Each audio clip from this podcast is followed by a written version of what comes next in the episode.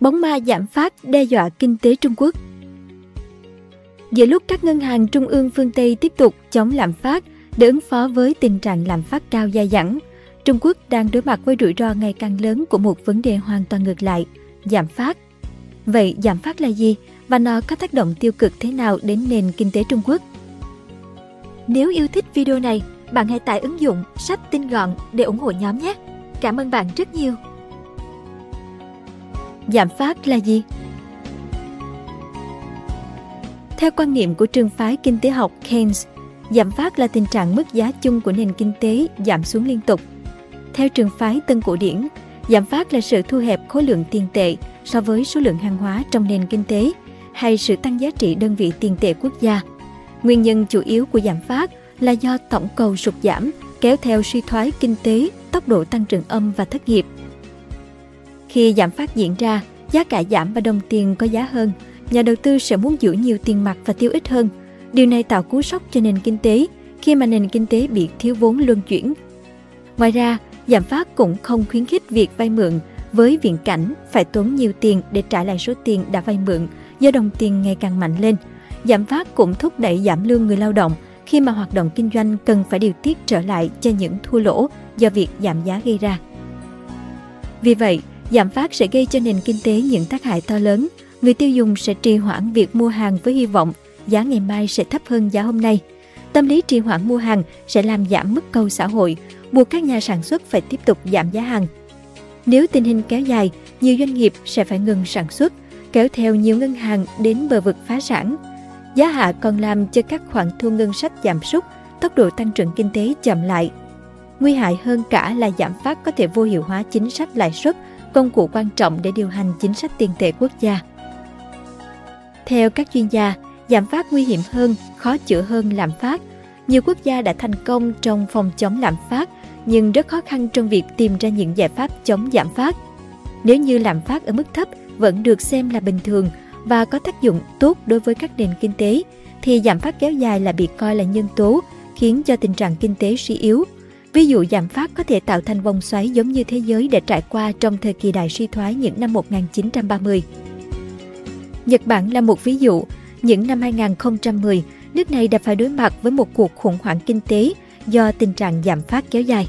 Kể từ khi bong bóng tài sản tại Nhật Bản bùng nổ vào đầu thập niên 1990, gọng kìm giảm phát đã siết chặt kinh tế Nhật Bản. Lo sợ lạm phát bùng nổ do thị trường nhà đất và chứng khoán có nguy cơ đổ vỡ, Nhật Bản đã giảm mạnh cung tiền từ trên 11% năm 1990 xuống chỉ còn 0,6% năm 1991. Đây là nguyên nhân chính dẫn tới hiện tượng giảm phát tại Nhật Bản. Cụ thể, giá cả hàng hóa tại Nhật Bản liên tục giảm trong năm 2012 và giảm xuống mức thấp 2,6% quý 3 năm 2012, mức giảm mạnh nhất kể từ năm 1958. Tình trạng giá cả hàng hóa sụt giảm giúp Nhật Bản bán trái phiếu với mệnh giá cao hơn, nhưng lại gây ra giảm phát và đẩy tỷ lệ nợ công trên GDP tăng cao. Nợ chính phủ Nhật Bản từng đứng đầu thế giới với mức 230% GDP năm 2013, kéo theo nguy cơ khiến nền kinh tế nước này rơi vào tình trạng suy thoái. Trung Quốc và nguy cơ đối mặt với giảm phát.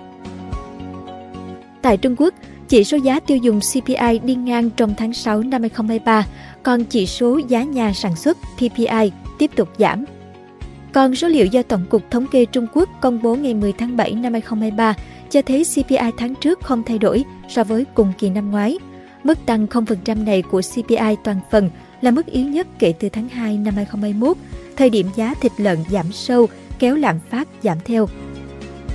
Các chỉ số trên là sự bổ sung cho chuỗi bằng chứng rằng đà phục hồi của kinh tế Trung Quốc đang ngày càng yếu và mối lo giảm phát đang đè nặng lên niềm tin của nhà đầu tư. Điều này có thể làm gia tăng đồn đoán rằng Bắc Kinh đang tính đến các biện pháp kích cầu mới để củng cố sức mạnh cho nền kinh tế. Nhiều tháng trở lại đây, các nhà sản xuất ở Trung Quốc cùng lúc đối mặt với tình trạng suy giảm của giá hàng hóa cơ bản và nhu cầu yếu đi tại cả thị trường trong và ngoài nước. Nếu người tiêu dùng và doanh nghiệp tiếp tục hạn chế chi tiêu hoặc đầu tư vì hy vọng giá cả sẽ ngày càng rẻ đi, điều đó có thể dẫn tới một vòng xoáy giảm giá trong nền kinh tế. Giá thịt lợn giảm là một nguyên nhân quan trọng khiến giá tiêu dùng ở Trung Quốc đi ngang trong tháng trước. Giá của loại thực phẩm chính ở Trung Quốc này đã giảm 7,2% trong tháng 6 năm 2023 so với cùng kỳ năm ngoái, mức giảm trong tháng 6 lớn hơn nhiều so với cú giảm 3,2% ghi nhận trong tháng 5. Trong khi đó, giảm phát giá sản xuất được thúc đẩy bởi sự sụt giảm kéo dài của giá hàng hóa cơ bản trên thị trường quốc tế. Trong một tuyên bố, nhà thống kê Tông Li Chuan của Tổng cục Thống kê Trung Quốc đề cập tới việc giá dầu và than tiếp tục giảm, cũng như mức cơ sở so sánh cao của năm ngoái. Thực tế cho thấy sau một giai đoạn giảm phát ngắn vào đầu năm 2021, Trung Quốc chưa trải qua tình trạng giảm phát giá tiêu dùng kéo dài kể từ năm 2009, thời điểm của khủng hoảng tài chính toàn cầu.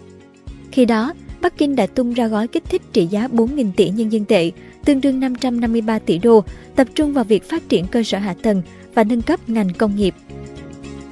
Mặc dù kế hoạch kích cầu đã thúc đẩy tăng trưởng vào thời điểm đó, nhưng cũng khiến các chính quyền địa phương vay nhiều hơn mức cho phép, dẫn tới tình trạng các tỉnh thành Trung Quốc nợ nần chồng chất. Lần này, dư địa chính sách để ngăn chặn nguy cơ giảm phát hạn chế hơn, một phần do lo ngại về rủi ro nợ. Làm gì để giảm phát? Trên thực tế, cách đơn giản nhất để tránh giảm phát là tăng lượng cung tiền trên thị trường. Khi ngân hàng nhà nước phát hành thêm tiền ra công chúng sẽ làm giảm giá của đồng tiền, gia tăng dòng chảy vốn và khiến xu hướng tích trữ tiền mặt của người dân giảm. Từ đó tăng cầu, phần nào khắc phục được tình trạng giảm phát. Tiếp đến là giảm thuế suất. Nếu chính phủ cắt giảm thuế đồng nghĩa rằng một doanh nghiệp sẽ có thêm một nguồn thu nhập lớn. Số tiền dành cho thuế trước đây sẽ làm gia tăng thêm lượng tiền trên thị trường tiêu dùng. Giảm thuế là giảm áp lực lên các doanh nghiệp một cách hữu hiệu. Với số kinh phí đó, doanh nghiệp có thể tập trung vào các hoạt động bán hàng tăng năng suất và ổn định sản xuất kinh doanh nhiều hơn. Tuy nhiên, việc giảm thuế trong thời kỳ suy thoái sẽ khiến doanh thu từ thuế tổng thể của chính phủ sẽ giảm xuống. Lúc này, chính phủ sẽ phải có những biện pháp cắt giảm chi tiêu hay thậm chí ngưng hoạt động một số dịch vụ cơ bản.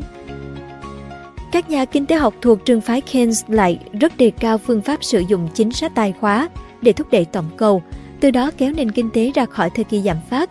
Cần có chi tiêu để luân chuyển đồng tiền, tạo ra động lực sản xuất và tăng nhu cầu tuyển dụng người lao động, kéo nền kinh tế đi lên. Chính phủ sẽ tham gia với tư cách là người chi tiêu lớn nhất để duy trì hoạt động của nền kinh tế. Chính phủ thậm chí sử dụng những biện pháp như đi vay tiền để chi tiêu bằng cách gây ra thâm hụt tài chính. Các doanh nghiệp lúc này sẽ buộc phải sử dụng số tiền chính phủ đó để chi tiêu và đầu tư cho đến khi giá bắt đầu tăng trở lại như mục tiêu. Nguy cơ vòng lặp giảm phát suy thoái. Quay lại với trường hợp của Trung Quốc, lạm phát giá tiêu dùng bằng không và giá sản xuất giảm sâu hơn trong tháng 6 năm 2023 cho thấy sự phục hồi sau đại dịch của Trung Quốc đã mất đi động lực. Sự cần thiết phải có thêm biện pháp kích cầu từ Ngân hàng Trung ương Trung Quốc PBOC đang tăng lên, nhà kinh tế David Chiu của Bloomberg Economics nhận định trong một báo cáo. Hầu hết các biện pháp hỗ trợ nền kinh tế mà Bắc Kinh triển khai hiện nay đều ở mức độ hạn chế, trong đó PBOC chỉ giảm nhẹ một số lãi suất chính sách vào tháng trước, chính phủ cũng đã gia hạn một chương trình giảm thuế cho người mua ô tô điện. Bruce Pang, nhà kinh tế trưởng tại Jones Lang LaSalle nhận định, chính phủ Trung Quốc khó có thể đưa ra các chính sách vĩ mô cực kỳ mạnh mẽ vào thời điểm này. Ông Pang nói thêm rằng, các nhà lãnh đạo Trung Quốc đang nhấn mạnh tăng trưởng chất lượng cao, ổn định, và tạo ra sự cân bằng giữa việc điều chỉnh cấu trúc kinh tế với ngăn ngừa rủi ro. Giữa tháng 7 năm 2023, Thủ tướng Lý Cường đã có cuộc trò chuyện với một số nhà kinh tế Trung Quốc về khả năng kích cầu, mặc dù ông nhấn mạnh rằng các chính sách sẽ có mục tiêu toàn diện và phối hợp tốt. Một tuyên bố củng cố kỳ vọng rằng các biện pháp kích thích sẽ không được đưa ra ở quy mô lớn. Ông Xin Trao Peng, chiến lược gia cấp cao về Trung Quốc tại ngân hàng ANZ, cho rằng chính phủ Trung Quốc cần chuyển trọng tâm từ các chính sách trọng cung sang các biện pháp giải quyết các vấn đề về nhu cầu. Chính phủ Trung Quốc từ lâu đã hỗ trợ các công ty bằng cách sử dụng những công cụ cho vay có trọng điểm, chẳng hạn như những công cụ nhằm hỗ trợ các ngành sản xuất và năng lượng tái tạo. Trong khi đó, Bắc Kinh thường không chú trọng các chính sách nhằm giúp đỡ trực tiếp người tiêu dùng, chẳng hạn như trợ cấp. Trung Quốc hiện đang phải đối mặt với nguồn cung dư thừa, ông Xin nhận định, đồng thời cảnh báo về nguy cơ ngày càng lớn xảy ra vòng lặp giảm phát suy thoái ở nền kinh tế lớn thứ hai thế giới. Cảm ơn bạn đã xem video trên kênh Người Thành Công. Đừng quên nhấn nút đăng ký và xem thêm những video mới để ủng hộ nhóm nhé!